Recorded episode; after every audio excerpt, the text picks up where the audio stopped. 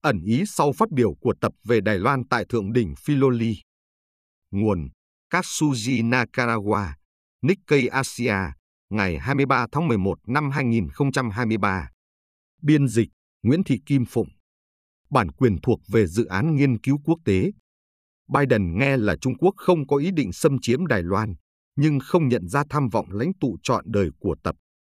Năm 2027 và 2035 mang ý nghĩa rất quan trọng đối với Chủ tịch Trung Quốc Tập Cận Bình.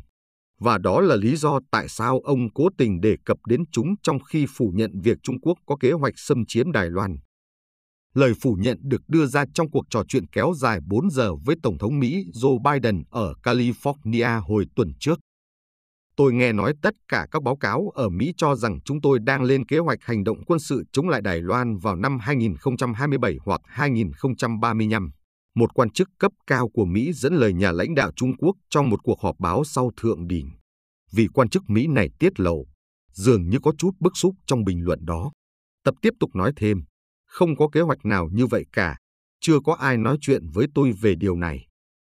Lời phủ nhận đột ngột đã gây xôn xao dư luận khắp thế giới, nhưng Tân Hoa Xã lại không đưa tin về phát biểu này, và các cơ quan truyền thông chính thức khác của Trung Quốc cũng vậy.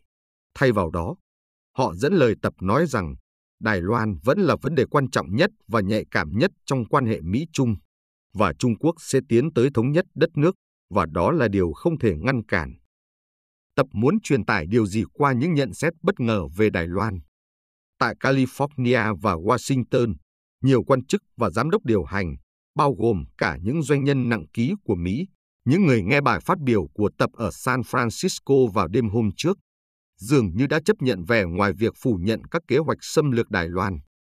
Tuy nhiên, Tập không hề nhắc đến việc từ bỏ việc sử dụng vũ lực chống lại Đài Loan. Ý định đã nêu của ông đối với Đài Loan, về cơ bản, vẫn không thay đổi. Vì vậy, không có gì ngạc nhiên khi các nguồn tin quen thuộc với chính trị nội bộ Trung Quốc lại có những phản ứng hoàn toàn khác nhau. Một nguồn tin cho biết, Tập đưa ra nhận xét về Đài Loan như một phần trong chiến lược nhìn xa trông rộng, cẩn trọng tính toán tác động của chúng đối với chính trị trong nước.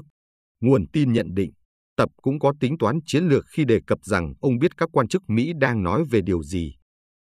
Việc nhận ra năm 2027 và 2035 đại diện cho điều gì sẽ giúp chúng ta hiểu được nhận xét của Tập. Ông đã đề cập đến hai năm này kể từ Đại hội Toàn quốc lần thứ 19 của Đảng Cộng sản Trung Quốc vào năm 2017, khi ông đắc cử nhiệm kỳ Tổng bí thư lần thứ hai. Năm 2027 đánh dấu kỷ niệm 100 năm thành lập Quân đội Giải phóng Nhân dân và được coi là năm cột mốc cho sự phát triển quân sự của Trung Quốc. Đại hội toàn quốc tiếp theo của Đảng cũng sẽ được tổ chức vào năm 2027. Khi tập nhắc đến thời điểm trong tương lai này, rất có thể ông đã hình dung ra việc giành được nhiệm kỳ thứ tư với tư cách là nhà lãnh đạo cao nhất của Trung Quốc tại đại hội. Nhưng vấn đề lớn hơn nằm ở năm 2035. Tại Đại hội Đảng Toàn quốc năm 2017, Tập Cận Bình đã đặt năm 2035 là năm mục tiêu đầy tham vọng để Trung Quốc bắt kịp và vượt qua Mỹ về cả quân sự và kinh tế. Đại hội toàn quốc lần thứ 22 của Đảng rơi vào giữa hai năm đó, năm 2032, và việc tập đề cập đến năm 2027 và 2035 tương đương với việc tuyên bố tranh cử nhiệm kỳ thứ tư và thứ năm, với tư cách là nhà lãnh đạo cao nhất của Trung Quốc. Tập sẽ tròn 83 tuổi vào năm 2035, hay 82 tuổi theo cách tính tuổi của phương Tây. Đây chính xác là độ tuổi mà Mao Trạch Đông, nhà sáng lập nước Cộng sản Trung Quốc, qua đời. Nếu tập tiếp tục nắm quyền đến năm 2035, việc đuổi kịp Mao về thành tích sẽ không phải là một giấc mơ. Tập có kế hoạch tiếp tục nắm quyền lâu hơn nữa, và ông ấy đã chọn truyền tải thông điệp đó tới Biden, một nguồn tin quen thuộc với chính trị Trung Quốc cho biết. Việc tập đề cập đến năm 2035 còn cho thấy tham vọng của ông là trở thành nhà lãnh đạo hàng đầu của Trung Quốc trong suốt quãng đời còn lại.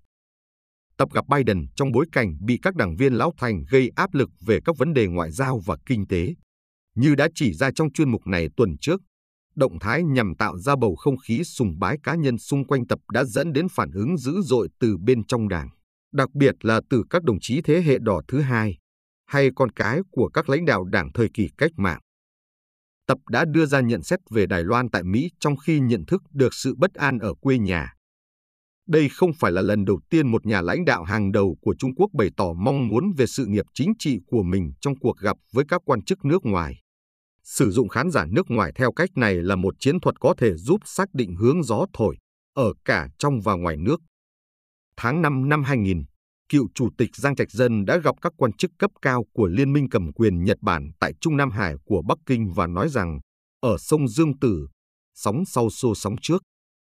Câu nói này mang nghĩa là giống như dòng chảy của sông Dương Tử, thế giới không ngừng thay đổi khi thế hệ mới thay thế thế hệ cũ. Trong cuộc họp, Giang cũng nhắc đến tên của Phó Chủ tịch lúc bấy giờ là Hồ Cẩm Đào, người được nhiều người cho là sẽ lên kế nhiệm Giang. Quả thực, Hồ đã kế nhiệm Giang làm Tổng Bí thư vào năm 2002. Tuy nhiên, hiếm có nhà lãnh đạo nào lại thể hiện ý định tại vị trong tương lai xa khi đi thăm nước ngoài, như Tập đã làm vào tuần trước. Và khán giả của ông không chỉ là một quan chức nước ngoài bình thường, mà là Tổng thống của siêu cường mà Trung Quốc đang có một cuộc đối đầu nghiêm trọng. Phải chăng nước đi táo bạo của Tập phản ánh sự tự tin sau khi giành được quyền lực tối thượng ở quê nhà? Không hẳn thế. Tập đang phải chịu áp lực ngày càng tăng từ bên trong đảng và cả từ công chúng trong bối cảnh kinh tế Trung Quốc đang khó khăn. Để vượt qua tình hình chính trị khó khăn ở quê nhà, Tập cần gửi đi một thông điệp liên quan đến Đài Loan và thể hiện sự tự tin rằng ông sẽ nắm quyền trong hơn một thập niên tới. Mục đích thực sự của việc tập tới Mỹ có thể là để đưa ra tuyên bố mang tính chính trị cao này, rồi sau đó lan truyền nó ra phần còn lại của thế giới, bao gồm cả Trung Quốc. Tập và Biden gặp nhau tại Filoli, một khu biệt thự cách trung tâm San Francisco hơn 40 km. Tập đã ký và ghi ngày tháng vào sổ lưu bút bằng chữ thư pháp Trung Quốc, điều ông rất hiếm khi làm ở Trung Quốc. So sánh với chữ ký của ông từ năm 2015, chữ ký hồi tuần trước có phông chữ gãy hơn và khác biệt đáng kể. Tập đã ký vào sổ lưu bút ngay sau cuộc gặp với Biden và chữ ký của ông đã được trưng bày khi khu biệt thự mở cửa cho công chúng vào ngày hôm sau. Kể từ sau hôm đó, các nhóm khách du lịch Trung Quốc đã tràn vào Filoli. Mỗi người phải trả phí vào cửa 32 đô la Mỹ chỉ để được nhìn thoáng qua con đường nơi Tập và Biden đi dạo. Một số người thậm chí còn cố mở tủ kính trưng bày cuốn sổ, với hy vọng chạm vào chữ ký của nhà lãnh đạo chính trị của họ. Để tránh thiệt hại, nhân viên ở Filoli đã phải tạm thời cất sổ lưu bút khỏi tầm mắt công chúng. Một nguồn tin cho biết, quyết định tổ chức hội nghị thượng đỉnh tại Filoli đã được đưa ra khá muộn và khâu chuẩn bị chỉ được bắt đầu tại địa điểm này khoảng hai tuần trước cuộc họp. Dù địa điểm được chọn để giúp tập tránh xa những người biểu tình có thể chỉ trích ông, nhưng nó cũng mang lại một khung cảnh để Tập và Biden có thể cùng nhau đi dạo một cách thoải mái. Căn phòng nơi tổ chức thượng đỉnh Mỹ Trung cũng gợi nhớ đến cung điện Versailles ở Paris. Biệt thự Filoli được xây dựng cách đây hơn một thế kỷ bởi William Bowers đệ nhị, một tỷ phú, doanh nhân và nhà hoạt động xã hội, người đã tích lũy được khối tài sản khổng lồ nhờ kinh doanh nước, khí đốt và các cơ sở hạ tầng khác ở San Francisco. Trong Thế chiến I, bên nhiệt tình ủng hộ Pháp chống lại Đức và đã giúp định hình dư luận ở bờ Tây nước Mỹ. Năm 1919, Bơn và vợ được mời đến dự lễ ký kết Hiệp ước Versailles, Hiệp ước Hòa bình lịch sử giữa Đức và các cường quốc đồng minh Hiệp ước, tại Cung điện Versailles. Bơn cũng được trao tặng huân chương bắt đầu bội tinh để ghi nhận những đóng góp của ông cho nước Pháp trong thời chiến.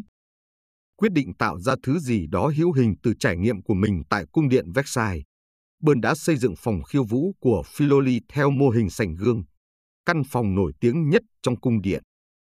Liệu chữ ký của tập có đảm bảo rằng Trung Quốc sẽ không bao giờ thống nhất Đài Loan bằng vũ lực trong tương lai? Biden cũng đã ký vào sổ lưu bút, nhưng còn quá sớm để nghĩ rằng tập đang ký một thứ gì đó tương tự như một hiệp ước. Trên thực tế, nhận xét về Đài Loan của tập là một con dao hai lưỡi. Các nguồn tin cho biết, nếu tập tuyên bố rõ ràng rằng Trung Quốc sẽ không bao giờ sử dụng vũ lực để thống nhất Đài Loan, sức hút của ông ở Trung Quốc có thể tan biến. Khát vọng của Tập trở thành nhà lãnh đạo đạt được sự phục hưng dân tộc Trung Hoa, xây dựng một chính quyền ổn định, lâu dài và cuối cùng là thống nhất Đài Loan, đã được những người theo chủ nghĩa dân túy diều hâu ở Trung Quốc ủng hộ. Khác với giọng điệu nhẹ nhàng mà ông dành cho Đài Loan trong cuộc gặp với Biden, Tập cần tiếp tục có thái độ mạnh mẽ đối với Đài Loan ở Trung Quốc. Chúng ta sẽ không thể biết ý nghĩa thực sự của phát biểu mới nhất về Đài Loan của Tập, chí ít là cho đến năm 2027. Vẫn còn cả một chặng đường dài và rất khó để dự đoán được tương lai, như những gì đã xảy ra sau năm 1919 khi Hiệp ước Versailles được ký kết. Thỏa thuận đó hóa ra chỉ có sức mạnh ngang với một cuốn sổ lưu bút, Thế chiến hai đã nổ ra hai thập niên sau đó. Nhưng nếu Thượng đỉnh Mỹ Trung tuần trước để lại cho thế giới ấn tượng rằng có thể tránh được xung đột vũ trang giữa Mỹ và Trung Quốc xoay quanh vấn đề Đài Loan, thì có lẽ việc bơn tái hiện lại sảnh gương của cung điện Versailles sẽ phục vụ nhiều mục đích hơn là chỉ mang tính thẩm mỹ.